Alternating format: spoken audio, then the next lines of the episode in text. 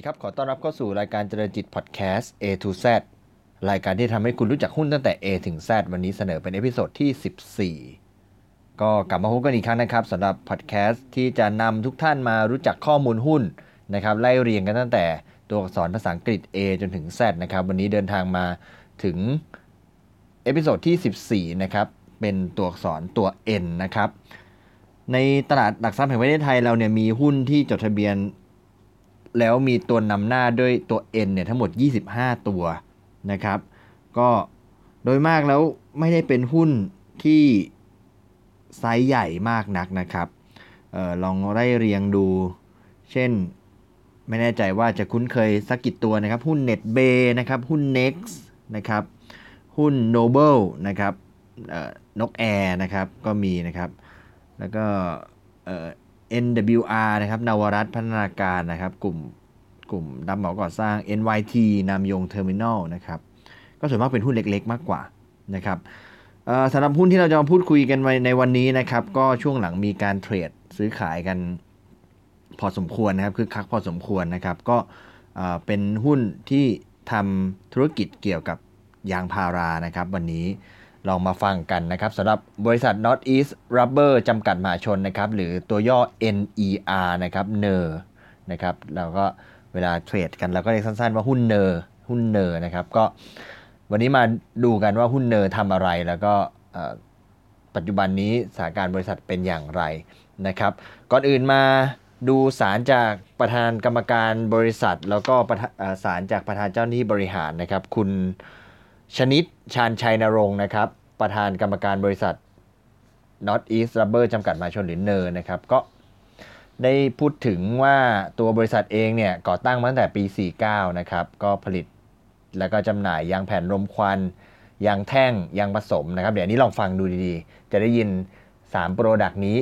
บ่อยไปตลอดทั้งตอนของพอดแคสต์นี้เลยนะครับ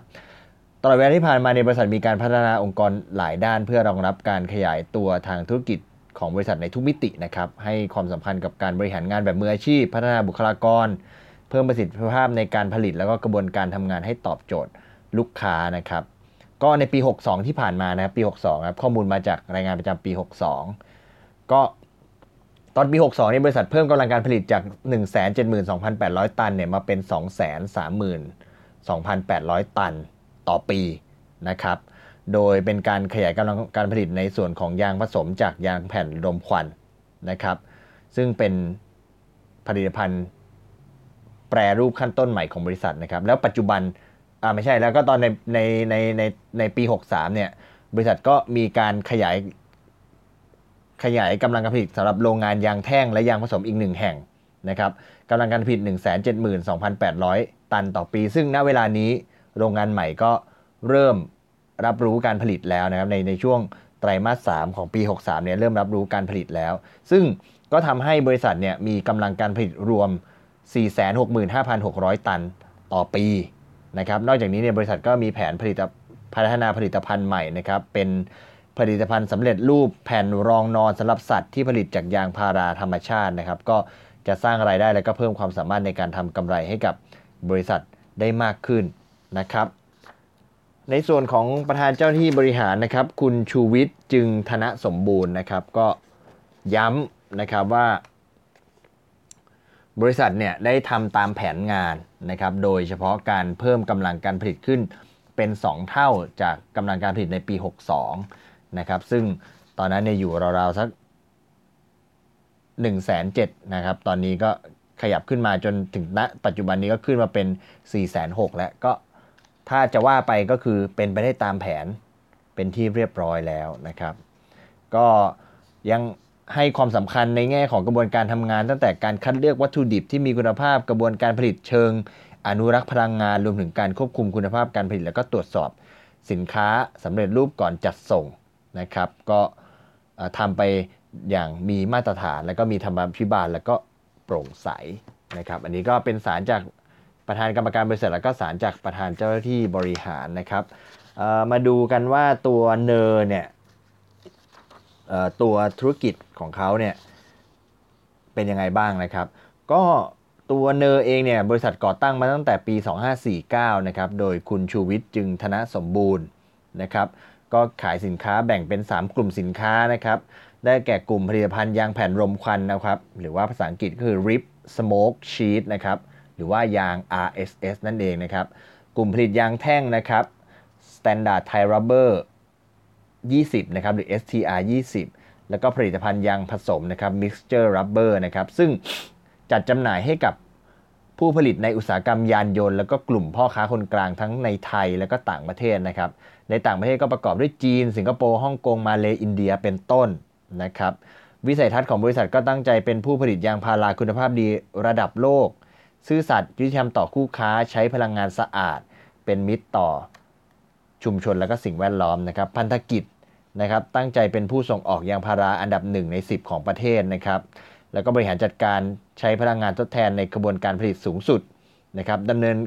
งานอย่างเป็นมิตรต่อสิ่งแวดล้อม ลดของเสียในกระบวนการผลิตเป็นศูนย์หรือว่า zero waste นะครับ แล้วก็ผลิตสินค้าคุณภาพด้วยต้นทุนต่ำนะครับ เป้าหมายใน ปี 63 นะครับ ก็ตั้งใจจะเพิ่มกำลังการผลิตโรงงานใหม่อีก 172,800 ตันต่อปี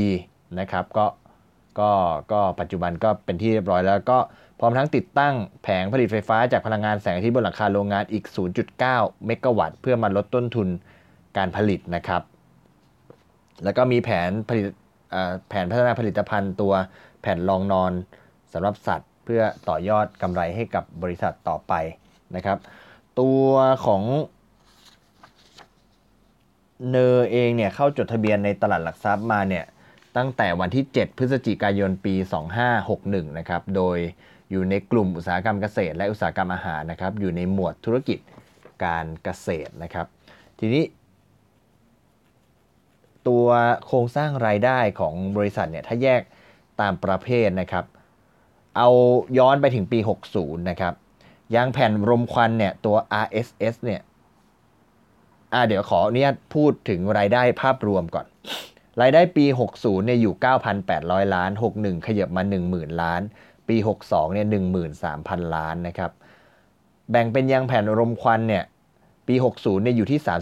36.5%ปี 61 อยู่ที่ 34.5%แล้วก็ปี 62 อยู่ที่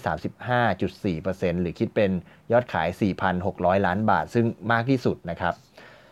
ถัดมาคือยางแท่งนะครับยางแท่งเนี่ยสัดส่วนไล่มาตั้งแต่ปี 60 ก็อยู่ที่ 32.8เอ่อ32% 31.75%แล้วก็ 30.7%นต์นะครับก็ยอดขายปีล่าสุดราวๆ4,000 ล้านบาท แล้วก็ยางผสมนะครับหรือว่าตัว mixture นะครับก็สัดส่วนจาก 30%ก็มาเป็น 33%ส่วนปีล่าสุดเนี่ยลดลงเหลือ 27%นะครับแล้วบริษัทก็มี product ใหม่ที่ พัฒนาในปี 2562 นะครับ คือยางผสมอัดแท่งนะครับ ก็มียอดขายราวๆสัก 800 ล้านบาท หรือคิดเป็นประมาณ 6.3%จากยอดขายทั้งหมด 13,000 ล้านบาทนะครับ ทีนี้มาดูว่า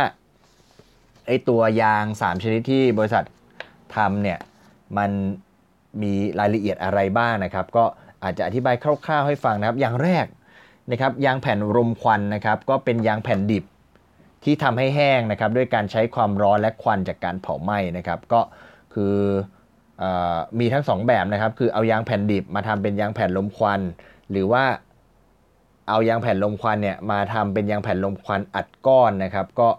ก็ก็ผ่านกระบวนการในเรื่องของการให้ความร้อนเพื่อไล่ความชื้นนะครับ แล้วก็เอามาเป็นทำให้ อยู่ในกระบวนการพร้อมส่งนะครับ นี่คือยางแผ่นลมควันนะครับ เอาแผ่นยางแผ่นดิบมาใช้ความร้อนแล้วก็ทำให้มันสามารถเอามาใช้งานได้ แต่ว่ามันมีอีก product หนึ่งก็คือยางแท่งนะครับ ยางแท่งเนี่ย ยางแท่งเนี่ยก็คือเป็นเป็นเป็นการเอายางแผ่นดิบหรือว่ายางก้อนเนี่ยมาทำเป็นวัตถุดิบที่มีคุณภาพมากขึ้นนะครับ คือยางแท่งเนี่ยมีคุณภาพที่สม่ำเสมอมากกว่ายางแผ่น นะครับแล้วก็ผ่านการทดสอบเพื่อจัดชั้นคุณภาพตามหลักวิชาการ โดยพิจารณาจากปริมาณของสิ่งสกปรกที่อยู่ในยางเป็นสำคัญนะครับ ผู้คิดค้นเนี่ยก็โดยทางฝั่งของประเทศมาเลเซียนะครับ ตัวแปรที่เอามาพิจารณาร่วมด้วยก็เช่น ปริมาณเท่า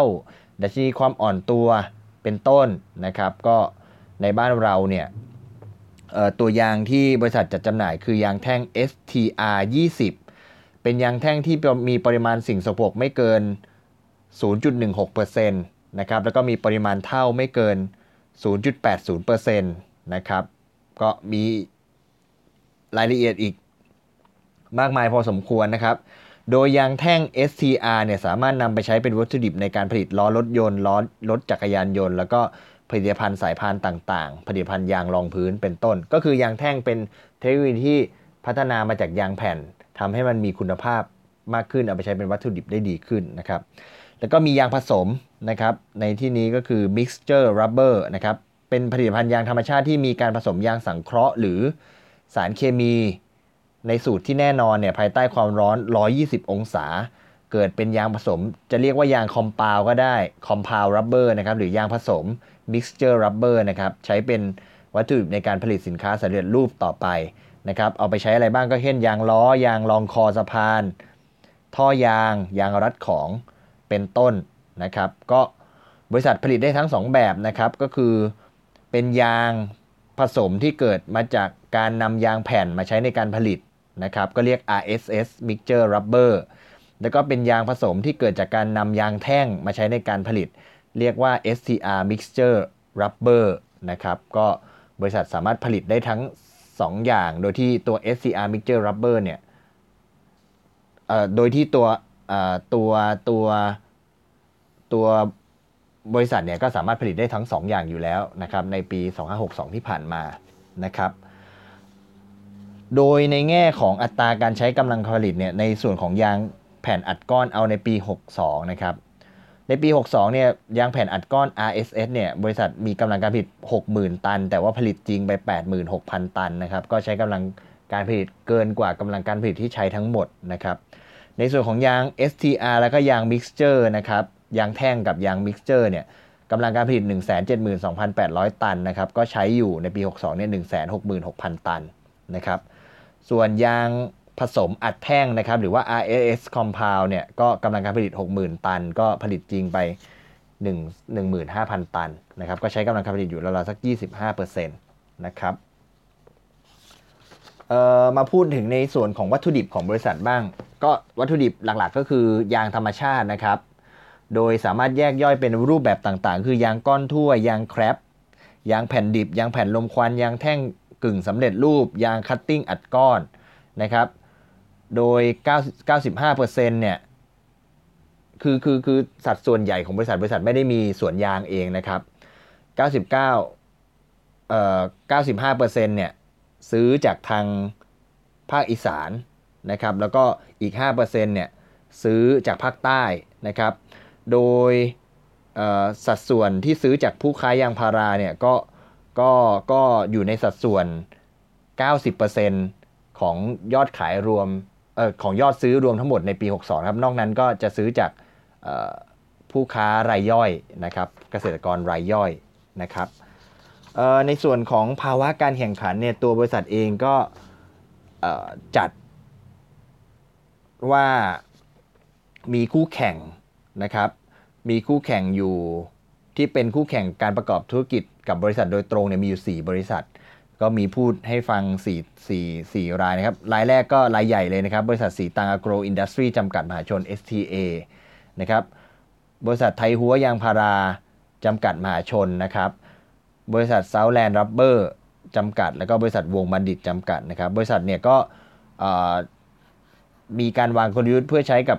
แข่งขันกับผู้แข่งในอุตสาหกรรม ก็คือบริษัทมีนโยบายรับซื้อ รับคำสั่งซื้อล่วงหน้าประมาณ 4-5 เดือนนะครับแล้วก็จะไปดำเนินการสั่งซื้อวัตถุดิบ เพื่อวางแผนการผลิตเพื่อส่งมอบให้กับลูกค้าตามกำหนดเวลานะครับ แล้วก็ สามารถกำหนดราคาขายจากต้นทุนวัตถุดิบเพื่อให้ราคาอยู่ในระดับที่สามารถแข่งขันได้นะครับ บริษัทก็ให้ความสำคัญกับคุณภาพของสินค้านะครับ ก็ทำให้ที่ผ่านมาบริษัทได้รับการยอมรับจากลูกค้าทั้งในและต่างประเทศ แล้วก็ทั้งนี้เนี่ยบริษัทไม่เคยประสบปัญหาขาดแคลนวัตถุดิบเลยนะครับ บริษัทก็ให้ความรู้ว่าปัจจัยที่ส่งผลกระทบต่อราคายางเนี่ยก็มีดังนี้นะครับ อย่างแรกก็คือ ความต้องการหรือว่าดีมานของผู้ผลิต แล้วก็ผลผลิตยางพารานะถ้าดีมานสูงผลผลิตต่ำก็ราคาก็ขึ้น ในขณะที่ถ้าผลผลิตล้นตลาดก็ราคาก็ถูกนะครับราคาน้ำมันเนี่ยจะมีการขยับขึ้นลงไป